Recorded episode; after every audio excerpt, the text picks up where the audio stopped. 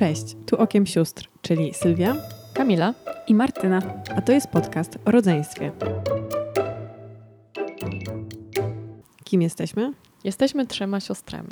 Ja jestem Sylwia, czyli najstarsza sióstr e, i będę tutaj reprezentować dzieci pierworodne, te najstarsze w rodzeństwie, od których wymaga się odpowiedzialności, rozwagi, bycia przykładem dla najmłodszych, a przynajmniej w teorii.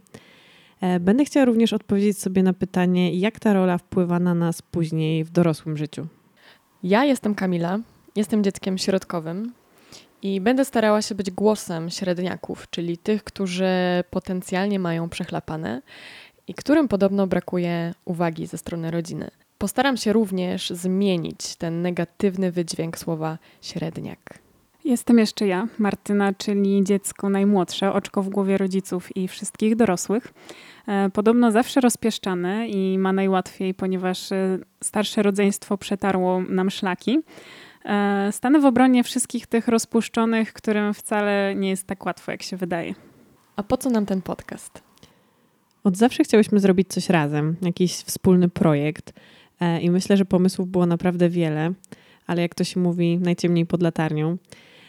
Więc postanowiliśmy skupić się na tym, co dla nas najważniejsze, najbliższe, czyli na rodzeństwie. Kiedy zaczęłyśmy zgłębiać, analizować ten temat, okazało się, że jest to temat niejednoznaczny, trudny dla wielu osób, a nawet mogę się pokusić o stwierdzenie, że intymny. Zauważyłyśmy również, że nie da się przełożyć naszych relacji na więzi innych osób w rodzeństwach. I to nas właśnie skłoniło do tego, żeby przynajmniej spróbować poszerzyć naszą perspektywę w tym temacie. Żeby przygotować się do tego odcinka, postanowiłyśmy poprosić naszych znajomych, żeby przesłali nam historię swoich rodzeństw. Dostałyśmy mnóstwo materiału i jak się okazało, te wszystkie historie były bardzo różne. Były wzruszające, były zaskakujące, były dość nieoczywiste, ale z tych wszystkich tak różnorodnych historii wypłynęło mnóstwo bardzo podobnych wniosków, którymi chciałybyśmy się z wami podzielić dzisiaj. I co się okazało? Okazało się, że temat rodzeństwa jest takim tematem tabu, że jest to temat bardzo wrażliwy i bardzo emocjonalny, że tak naprawdę na co dzień o rodzeństwie nie rozmawiamy, że ten temat jest raczej ukrywany przed innymi. Ja muszę się przyznać do tego, że w pewnym momencie, kiedy pytałam znajomych i prosiłam o te historie, zaczęłam się czuć trochę nieswojo. Pierwszą reakcją bardzo często był tekst typu o stara, ale dotknęłaś grząskiego gruntu, będzie ciężko. I właśnie po którymś razie zaczęłam czuć, że uchylam takie drzwi, które dla mnie powinny być zamknięte. A szczerze mówiąc, nie spodziewałam się takich reakcji, dlatego że zwykle patrzyłam przez pryzmat naszego rodzeństwa, gdzie my byłyśmy bardzo otwarte, często dużo mówiłyśmy o naszej więzi, dzieliłyśmy się tymi naszymi doświadczeniami ze znajomymi, a tutaj nagle spotykam się z zupełnie innym doświadczeniem w byciu w rodzeństwie. Zdałam sobie też sprawę z tego, że ja ze swoimi znajomymi w ogóle nie poruszam zazwyczaj tematów rodzeństwa. I to też było dla mnie takim zaskoczeniem, bo miałam wrażenie, że jednak gdzieś ten temat się między nami przewija, może ze względu na to, że, że ja sporo potrafiłam opowiadać o naszych relacjach, ale tak naprawdę bardzo mało wiedziałam o relacjach w rodzeństwie u moich znajomych. Tak, dokładnie. Wydaje mi się, że przez ten projekt dowiedziałam się dużo więcej o moich bliskich przyjaciołach w ogóle. To, to, to jest niesamowite, jak wiele osób ukrywa to, jakie ma relacje z rodzeństwem, że tak naprawdę też dowiedziałyśmy się, że wiele osób ma na przykład rodzeństwo. Dokładnie. Ja, tak, ja też byłam zaskoczona, jak ludzie podeszli w ogóle do tego tematu, że nam chcieli tak dużo opowiedzieć, bo byłam pewna, że to będzie poruszone bardzo, bardzo pobieżnie, a tutaj nagle te historie były naprawdę pogłębione i intymne. Dokładnie. Ja w ogóle napisałam do mojego znajomego z pytaniem: hej, słuchaj, bo ty jesteś jedynakiem. Na co on mi napisał: nie, mam dwie siostry. Było to niesamowite doświadczenie, przynajmniej dla mnie, przyznam szczerze. Okej, okay, to przechodząc już do konkretów i wniosków, które wypłynęły z historii, którymi się z nami podzielono, pierwszą taką wspólną cechą było to, że dla większości rodzeństwo to bezpieczeństwo. Tak, i uważam, że zrobiła się z tego taka całkiem fajna definicja rodzeństwa, czyli poduszka bezpieczeństwa. Jest to przede wszystkim takie poczucie, że nie jesteś sam, że cokolwiek się nie dzieje, jakiekolwiek tam problemy nie przychodzą, to masz się do kogo zwrócić, że ta osoba zawsze jest, nawet jeśli w tym momencie nie rozmawiacie albo nie ma znajomych wokół ciebie, to każdy zawsze nam podkreślał, że ma to poczucie, że ta osoba istnieje. Często też się pojawiał, tak, pojawiał taki argument, że jak umrą rodzice, to nie będę sam. I to myślę, że też jest bardzo ważne, dlatego że no, większość z nas obraca się w kręgu znajomych, w kręgu przyjaciół, jednak mało kto zwracał na to uwagę, że, że pozostaną mi przyjaciele czy znajomi. Nie, w ogóle jakby to było pominięte. Właśnie kiedy odejdą rodzice, odejdzie rodzina, no to ja będę mieć jednak tego brata, siostrę, tą wspólną krew, że to rodzeństwo jest jednak kimś więcej niż tylko przyjaciel, niż zwykły znajomy, że jest jakiś ten współczynnik taki właśnie tej wspólnej krwi. I nawet jeżeli te relacje nie są wcale silne, to jest gdzieś tam z tyłu w głowie taka świadomość, że ta osoba jest i że ona nam pomoże mimo wszystko. Nawet jeżeli nie rozmawiamy ze sobą, nie spotykamy się, to wiemy, że jest ktoś na świecie, kto nam pomoże. Słuchajcie, chciałybyśmy w naszą rozmowę wpleść cytaty właśnie z tych historii, które dostałyśmy. Ja mam tutaj jeden cytat, który bardzo pasuje do tego, o czym mówimy. Obie mamy swoich przyjaciół, mamy super znajomych, inne bliskie osoby, ale jednak to siostra znacie najlepiej, bo znacie się całe życie i wie, jaki progres zrobiłaś. Wie, jak się zmieniłaś, ale co jest w tobie stałe i wie, co czasami może ci nie pasować, mimo że tego nie pokazujesz. I to jest piękne, bo przyznam szczerze, że z tyłu głowy oczywiście wiedziałam to, ale dopiero jak przeczytałam tę wiadomość, miałam takie kurcze faktycznie, że wy jesteście osobami, które ze mną były od zawsze. Wy wiecie, jaka ja byłam, jaka jestem i to jest niesamowite, bo mam takie poczucie, że fajnie, mam przyjaciół, oni mnie zawsze będą wspierać, ale oni nie wiedzą wszystkiego o mnie. Oni nie, wie- nie znają tych szczegółów, tych smaczków, kto- o których wy wiecie. No my byłyśmy ze sobą, kiedy byłyśmy dziećmi, jesteśmy teraz, kiedy jesteśmy już dorosłymi kobietami i obserwowałyśmy siebie w każdym stadium rozwoju i no ciężko jest mi przed wami cokolwiek ukryć.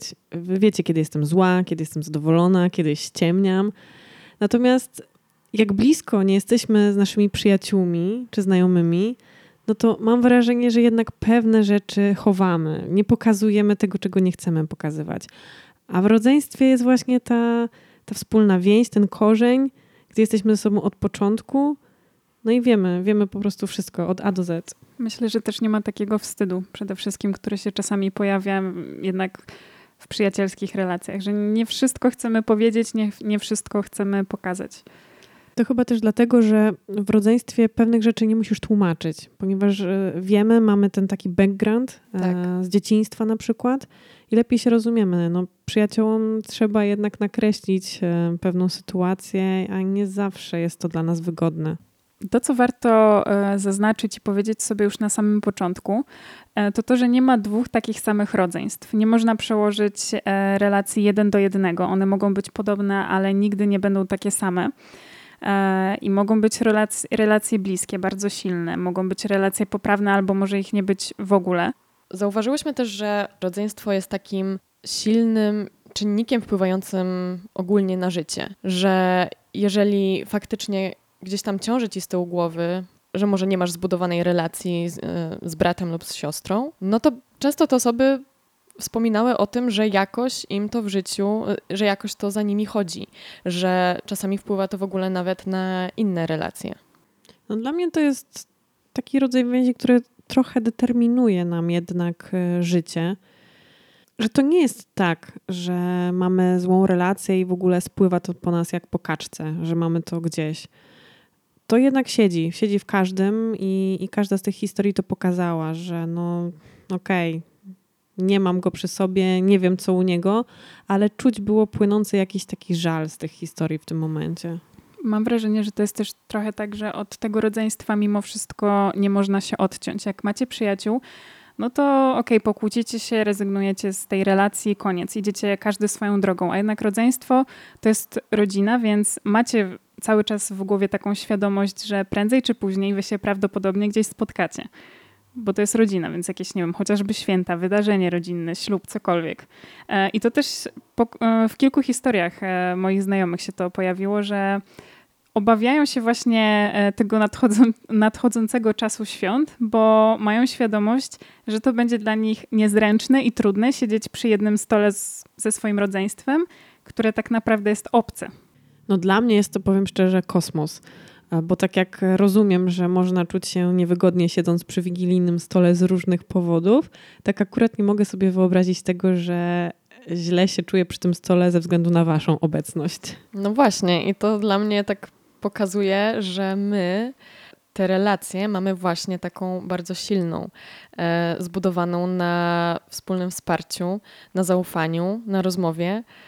I że oczywiście zawsze też jest taka myśl, dobra, wy jesteście i nawet jeśli się, poku- nawet jeśli się pokłócimy, e, to tak jak Martyna powiedziała, nie mogę od was uciec, ale nie wyobrażam sobie takiej sytuacji, żebyśmy pokłóciły się na przykład na miesiące, nie odzywając się do siebie. Właśnie tak jak ty, Sylwia, powiedziałaś, że siadamy do wspólnego stołu i albo któryś z nas nie ma, albo czujemy się przy sobie źle.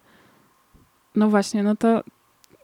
Jest tyle różnych rodzajów relacji w rodzeństwie. Tak jak myślicie, co może na to wpływać, że niektóre rodzeństwa mogą spędzać ze sobą każdą wolną chwilę tak jak my, a niektóre po prostu nie mogą na siebie patrzeć i, i nawet rozmawiać? Jako taki pierwszy czynnik, taki pierwotny wzorzec, to chyba są rodzice. Czyli to, że rodziców podpatrujemy jako dzieci, widzimy jak oni się między sobą komunikują, ale również widzimy to, jak komunikują się ze swoim własnym rodzeństwem. Tak, w tym momencie chciałabym zacytować jedno ciekawe zdanie. Nie miałem punktu odniesienia do tego, jak to jest mieć brata. Mój tata nie rozmawiał ze swoim przez dobre dwadzieścia lat. Więc jak widać, to ma ogromne znaczenie. Jeżeli rodzice mają złe relacje, jest to jakiś wzorzec, z którego czerpią dzieci. W naszym przypadku było trochę odwrotnie. Tata nie zawsze miał, owszem, dobre relacje ze swoim bratem, natomiast kiedy nadszedł taki czas w ich życiu, że oboje postanowili te relacje poprawić, no to przykładali ogromną wagę do tego. Spotykali się ze sobą bardzo często i tym nam pokazywał, że no, że jest blisko, że ten brat jest dla niego bardzo ważny. Zawsze się o nim niezwykle ciepło wypowiadał. No więc my byłyśmy blisko tego, mogłyśmy to obserwować i gdzieś tam to przekładać na, na swoje relacje. Dlatego mam wrażenie, że właśnie ta ro- rodzice są takim fundamentem bardzo często, że bardzo często na tym, co oni mówią, potem buduje się tę całą taką relację. Są takim też drogowskazem mm, dla nas, kiedy jesteśmy mali w tej wczesnej fazie dzieciństwa. Trochę też nas pchają do tego, jak powinny te relacje wyglądać. Ja pamiętam, że jak byłyśmy małe, to wielokrotnie mm, mówili mi, żebym wzięła was na plac zabaw. Mówili, no weź Kamilkę, przecież ona wam nie będzie przeszkadzała. No i to jest takie... Mm, to, to bywa trudne dla najstarszych dzieci, no bo e, dlaczego mamy się wami ciągle opiekować? Dlaczego mamy was wciągać w to starsze towarzystwo? No i właśnie w W tym przypadku rodzice chcą, żebyśmy się ze sobą spędzali czas, zbliżyli się do siebie, ale to jest czasami na siłę. No właśnie i z tego rodzi się kolejny wniosek, czyli to, że na więzi w rodzeństwie bardzo wpływa również kolejność. Tutaj mam cytat e, akurat starszej siostry. Jestem starszą siostrą i myślę, że to już definiuje, jak wygląda nasza relacja i kim ja w tej relacji jestem. Dużo się mówi o tym, jaki ma wpływ na ciebie to, ile masz rodzeństwa i który w kolejności jesteś. Uważam, że jest to prawda. Wydaje mi się jednak, że rodzeństwo starsze to są osoby spokojniejsze, odpowiedzialne. Natomiast osoby, które są młodsze, są trochę bardziej spontaniczne i otwarte. Jest to w zasadzie oczywiste, że to, w której kolejności się rodzimy, ma na nas duży wpływ. I na pewno też definiuje rolę, w jakich znajdujemy się w tym rodzeństwie, bo każde, każda osoba, czy średniak, czy najmłodszy, czy najstarszy, pełni inną rolę, ma inne obowiązki. Także każdy z nas się musi dostosować jakoś do swojej roli i później ma to też duży wpływ na nas w dorosłym życiu. Zawsze miałam poczucie, że jako starsza siostra jestem traktowana gorzej, bo musiałam być bardziej odpowiedzialna, bardziej rozsądna i gdzieś tam te szlaki mojej siostrze przetarłam, więc ona miała w kontaktach z rodzicami większy luz. Ja czułam jakąś taką większą odpowiedzialność, miałam poczucie, że zawsze coś jest na mojej głowie, że to ja muszę wszystko ogarnąć. No i też sporo martwiłam się o moją siostrę, jak ona sobie w życiu poradzi. Miałam takie poczucie, że mi rodzice poświęcają mniej uwagi niż jej, bo jestem ta rozsądna i sobie poradzę. I wtedy też mnie to bardzo wkurzało. No właśnie, też miałaś takie poczucie, że musisz być tą odpowiedzialną i rozsądną i a, przecierać nam pewne szlaki? No ja byłam od zawsze dzieckiem raczej spokojnym, dobrze się uczącym, nie sprawiającym większych problemów wychowawczych. I to trochę stało się, mam wrażenie, dla mnie pułapką, dlatego że no ja sobie zawsze ze wszystkim radziłam. I rodzice chyba przyzwyczaili się do tego, że mogą trochę mniej się mną opiekować, zajmować, ponieważ ja sobie dam radę, a jeżeli coś by się działo, no to sama do nich przyjdę. Czy tak było? Nie do końca, bo ja sama też w pewnym momencie stwierdziłam, że no radzę sobie ze wszystkim i, i tak po prostu będzie i niekoniecznie przychodziłam do rodziców z jakimiś tam problemami. Natomiast mi się wydaje, że jeżeli chodzi o najstarsze dzieci, to tutaj jest bardzo cienka granica dla rodziców. Muszą mocno uważać, jakie obowiązki przekazują na najstarsze dzieci, bo często jest to za dużo. Często są niedostosowane do jeszcze ich wieku, do sytuacji i po prostu to może rodzić frustrację w najstarszych dzieciach. Może im zabrać taką przestrzeń do rozwijania się i do myślenia o sobie. Mi się wydawało, że ona jest po prostu takim dzieckiem, któremu wszystko przychodzi łatwo. Natomiast wiem, że zmagała się z tym, że była porównywana do mnie, chociaż pod tym względem, że ja dużo lepiej się uczyłam, a ona zawsze jechała na dwójach i trójach. O którym dziecku to może być? Mam wrażenie, że ten cytat ogólnie odnosi się do młodszego rodzeństwa. Natomiast wybrałam go dlatego, że on trochę opowiada o mnie. Ja zawsze jechałam na dwójach i trójach i wiem, jak to jest, kiedy rodzice cały czas mówią: spójrz na Sylwię, Sylwia ma świadectwa z czerwonym paskiem, e, też tak powinnaś, albo weź sobie ją za przykład i tak dalej. Więc e, zawsze miałam poczucie bycia trochę w takim cieniu, a z drugiej strony słyszałam również: musisz być przykładem dla Martyny, przecież jesteś starsza. Zawsze byłam trochę rozdarta. Ja nie umiałam określić swojej roli. Ja nie umiałam powiedzieć tak jak Sylwia, że moją rolą było to, że się wami opiekowałam. Nie. Jako to dziecko środkowe mm, zawsze po prostu trzymałam się gdzieś tam z boku. Miałam trochę taki swój świat i tyle. Nie wiem jak ty, Martyna, ale dla mnie temat średniego dziecka jest szalenie ciekawy i wymaga głębszego jeszcze poznania, dlatego myślę, że do tego wrócimy. To z pewnością. No, oczywiście, że wrócimy w zupełnie oddzielnym odcinku. A jak było, Martyna, u ciebie? Bo ja mam tutaj cytat. Często się ze mnie śmiali i uważali, że jestem traktowany na specjalnych warunkach. Z perspektywy czasu mogę przyznać, iż tak faktycznie było. Wówczas co jakiś czas pojawiały się konflikty. Dzisiaj, kiedy jesteśmy już dorośli, jest zupełnie inaczej. Z tym, że często się ze mnie śmiałyście, to myślę, że się na pewno zgodzę. E, aczkolwiek nie wiem, czy, czy wy traktowałyście, znaczy czułyście, że jestem traktowana na specjalnych warunkach, bo ja jako dziecko tak na to nie patrzyłam. Myślę, że, że to mi się zmieniło dopiero będąc już osobą dorosłą. E, kiedy byłam już bardziej świadoma, to zobaczyłam, że okej, okay, byłam rozpieszczana i, i było to widać na pewno z boku. No co mam powiedzieć? Dzieci, dzieci najmłodsze z jednej strony mają łatwo, przez to, że właśnie są tym oczkiem w głowie, ale to też nie jest tak, że wiecie, że, że mamy najłatwiej ze względu właśnie na, na takie porównywanie do was. Do tego, że my też musimy cały czas was doganiać, być tacy jak wy, bo wy jesteście starsi, właśnie ci, ci odpowiedzialni, więc to też na pewno nie jest łatwe bycie najmłodszym. Fakt, że różnica wieku między mną a bratem jest znaczna, od początku determinował naszą relację. I w czasach mojego dzieciństwa mocno to odczuwałem. Odnoszę wrażenie, że wtedy brata traktowałam nawet trochę bardziej jak rodzica niż właśnie jak brata, bo był dużo starszy, bo jemu wszystko było wolno, a mi nie, bo zawsze jego było na wierzchu. Gdyby różnica wynosiła dwa trzy lata, pewnie bym się bardziej stawiał, a w przypadku blisko dziesięcioletniej różnicy w końcu pasowałem. U nas ta różnica wieku mimo wszystko jest stosunkowo niewielka i ona pozwoliła nam od początku mieszać te swoje światy. A teraz, kiedy już jesteśmy wszystkie dorosłe, ona w ogóle się, mam wrażenie, zatarła. Tak, zupełnie. Ja już teraz mam wrażenie, że nie odczuwam tej różnicy i nawet e, fakt, że Sylwia, e, mając, mogę powiedzieć, ile masz lat? Jest to dla mnie przykre, no ale...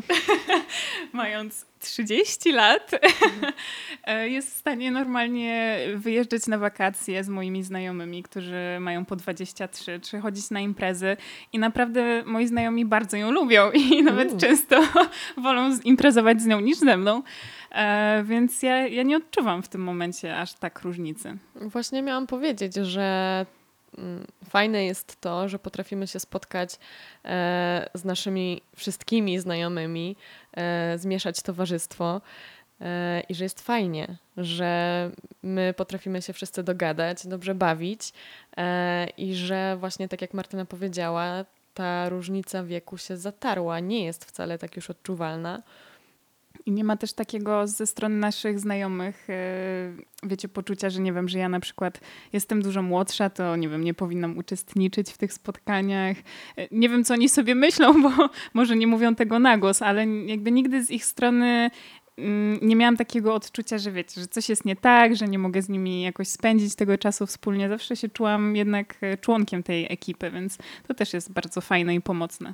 Ale nie było tak zawsze. Jak byłyśmy dziećmi, no, no to faktycznie Sylwii znajomi mnie fajnie akceptowali i tam, tak jak Sylwia powiedziała, czasami rodzice kazali mnie zabierać e- i myślę, że ci znajomi też nie byli z tego zadowoleni. Ale mimo wszystko byłyśmy zbliżone do siebie pokoleniem, tym wszystkim, co nas otacza, tak? to, to był nasz jednak wspólny świat. Natomiast zdarza się, że ta różnica jest znaczna. Że to są dekady wręcz. No i co wtedy? Czy można mieć w ogóle ze sobą jakąś więź? Jak zbudować tą relację? Myślę, że na to pytanie najlepiej nam opowie, odpowie historia pewna, która jest fantastyczna i chcemy ją przytoczyć w całości. Gdy mnie poprosiłaś o napisanie o mojej relacji z rodzeństwem, nie byłam do końca przekonana, o kim mam pisać. Czy o moim przyrodnim bracie Jacku, który jest o dwadzieścia cztery lata ode mnie starszy i nigdy razem nie mieszkaliśmy, a do chyba piątego roku życia mówiłam do niego wujku, bo wszystkie dzieciaki w rodzinie tak mówiły. Czy o jego córce Pauli, która jest tylko dwa lata ode mnie młodsza i razem dorastałyśmy jak siostry.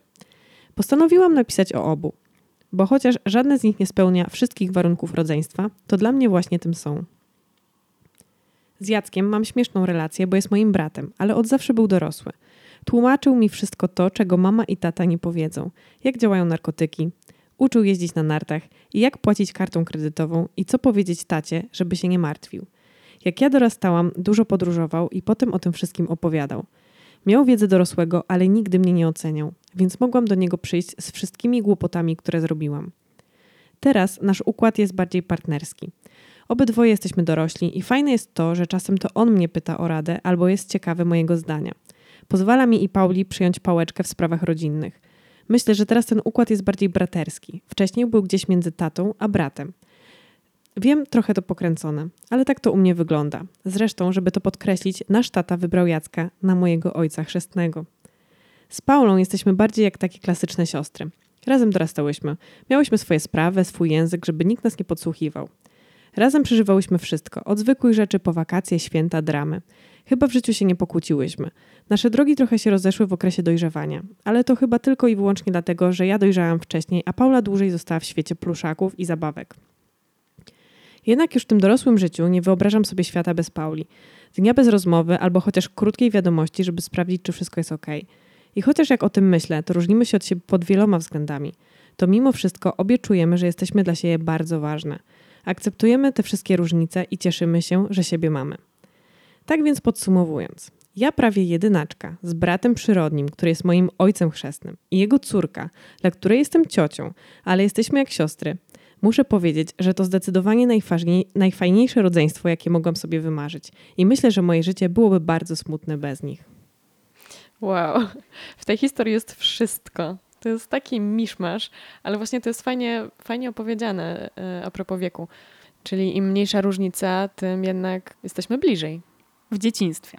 Bo w wieku starszym jednak tutaj też znowu ta różnica, mam wrażenie, się zatarła, chociaż jest tak duża. Ale tutaj padła też jedna fajna rzecz, że rodzeństwo pokaże ci to, czego nie pokażą ci rodzice. Kamila to kiedyś fajnie podsumowała i powiedziała, że to jest trochę tak, wiecie, że rodzice powiedzą nie rób tego, bo to jest złe. Natomiast starsze rodzeństwo powie nie rób tego, bo to jest złe, a wiem, bo tego próbowałem. I myślę, że to zdecydowanie bardziej trafia. Ale czy myślicie, że skoro mamy taką fajną, silną więź, to czy jest nam łatwiej ją utrzymywać dlatego, że e, wszystkie jesteśmy kobietami? Zdecydowanie. No tutaj dotykamy kolejnej rzeczy, czyli płci w rodzeństwie. W przypadku, gdy są dwie odmienne płci, to już na dzień dobry mamy dwa różne światy i najczęściej jest tam brak zrozumienia wzajemnego dla siebie i tych swoich światów. Ja z dzieciństwa pamiętam, że koleżanki, które miały, miały starszych braci, to najczęściej ci bracia się do nich nie przyznawali wtedy, a wielka szkoda, bo zwykle mieli fajnych kolegów. Tak, i właśnie to, co powiedziałaś, czyli te dwa odrębne światy, to myślę, że to jest taki um, takie clue tego wniosku, ponieważ one, przynajmniej na początku, się nie do końca rozumieją. Cytując tutaj młodszą siostrę, jak byliśmy gnojkami, to raczej im dalej od siebie, tym lepiej. Nie przyznawanie się jedno do drugiego. Ale pomimo tego wiedziałam, że jakby coś mi zagrażało, to stanąłby w mojej obronie. No właśnie. I mam takie poczucie, że to jest, że to jest taki, taka wspólna rzecz u braci, taka troska o siostry. Ale raczej ukryta. Tak z wierzchu, że jestem daleko, że to jest młodsza siostra, że to jest baba, więc w ogóle nie mamy o czym rozmawiać, ale jednak ten starszy brat ma oko na młodszą ja siostrzyczkę. Właśnie, ja właśnie mam wrażenie, że w takim rodzeństwie pomiędzy bratem a siostrą jest pewnego rodzaju wstyd. Um, może nie w każdym rodzeństwie i tam w wieku dorosłym to się zaczyna zacierać, ale ja pamiętam jedną rozmowę pomiędzy mną a moim kolegą a propos jego siostry, która jest tam młodsza od niego chyba trzy lata, więc nie jest to duża różnica. I pamiętam, że zapytałam go tak, tak luźno w ogóle, czy, czy jego siostra tam czasami do niego wpada, do mieszkania, bo oni mieszkają już osobno i tak dalej. I pamiętam jego reakcję, która była po prostu, wiecie, takim ogromnym zdziwieniem i on tak co? Ale jak to, że moja siostra u mnie? Ja mówię, że no tak, że jakby, czy nie przychodzi, żeby pogadać sobie, że ja nawet do swojej najstarszej siostry e, jadę nocować, a on, że tak, ale, ale o czym ja bym miał z nią rozmawiać? Więc wiecie, to było, miałam wrażenie, że między nimi jest właśnie wręcz taka niezręczność trochę, że oni nie wiedzą, o czym mają ze sobą rozmawiać. No właśnie, ja mam tutaj taką historię, która fajnie pokazuje, że znalezienie takiego wspólnego języka w jakikolwiek sposób bardzo często prowadzi do tego, że ta relacja w ogóle buduje się, że ta relacja się poprawia. Połączyła nas muzyka naszego taty.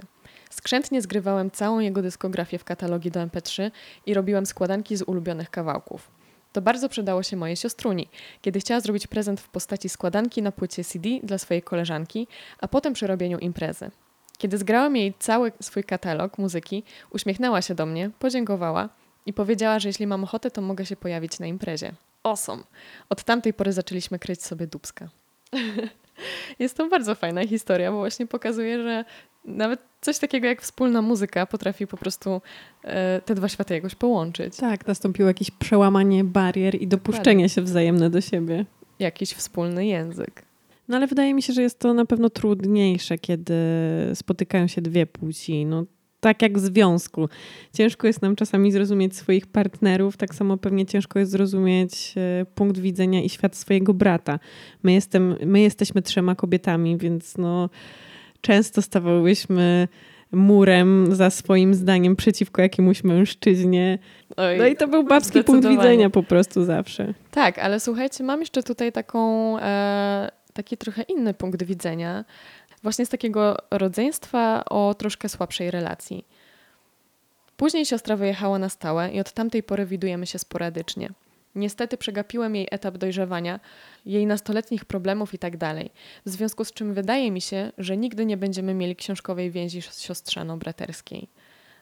I uważam, że jest to bardzo ładne, że jest to bardzo tak wrażliwie nazwane. Czyli widzę tutaj taką właśnie potrzebę tej opieki nad tą siostrą, której no nie było, w związku z czym jest takie poczucie, że kurczę, no nie byłem przy niej w trakcie tych po prostu tych wszystkich etapów, nie, nie mogłem jej bronić przed tymi chłopakami.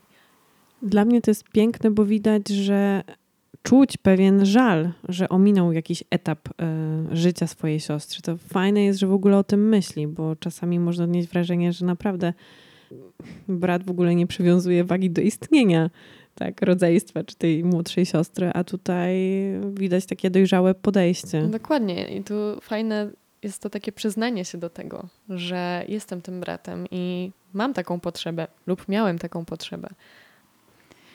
Myślę, że każdą choćby najgorszą sytuację da się naprawić, pod warunkiem, że czujemy zaangażowanie ze strony drugiej osoby.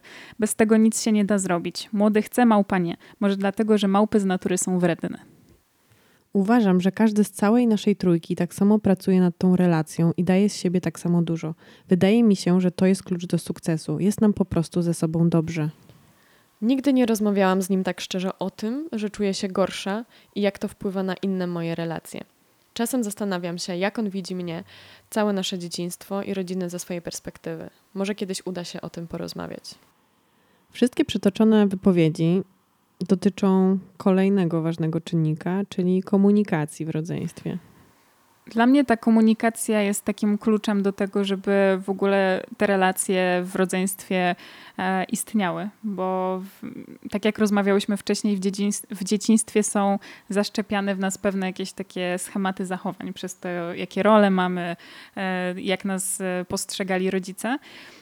I właśnie nieświadomie potem to przenosimy na życie dorosłe i jak się okazuje, nie rozmawiając o tym, na przykład nie mówiąc sobie, ej słuchaj, nie wiem, byłem o ciebie zazdrosny, było mi przykro, czułem się głupszy.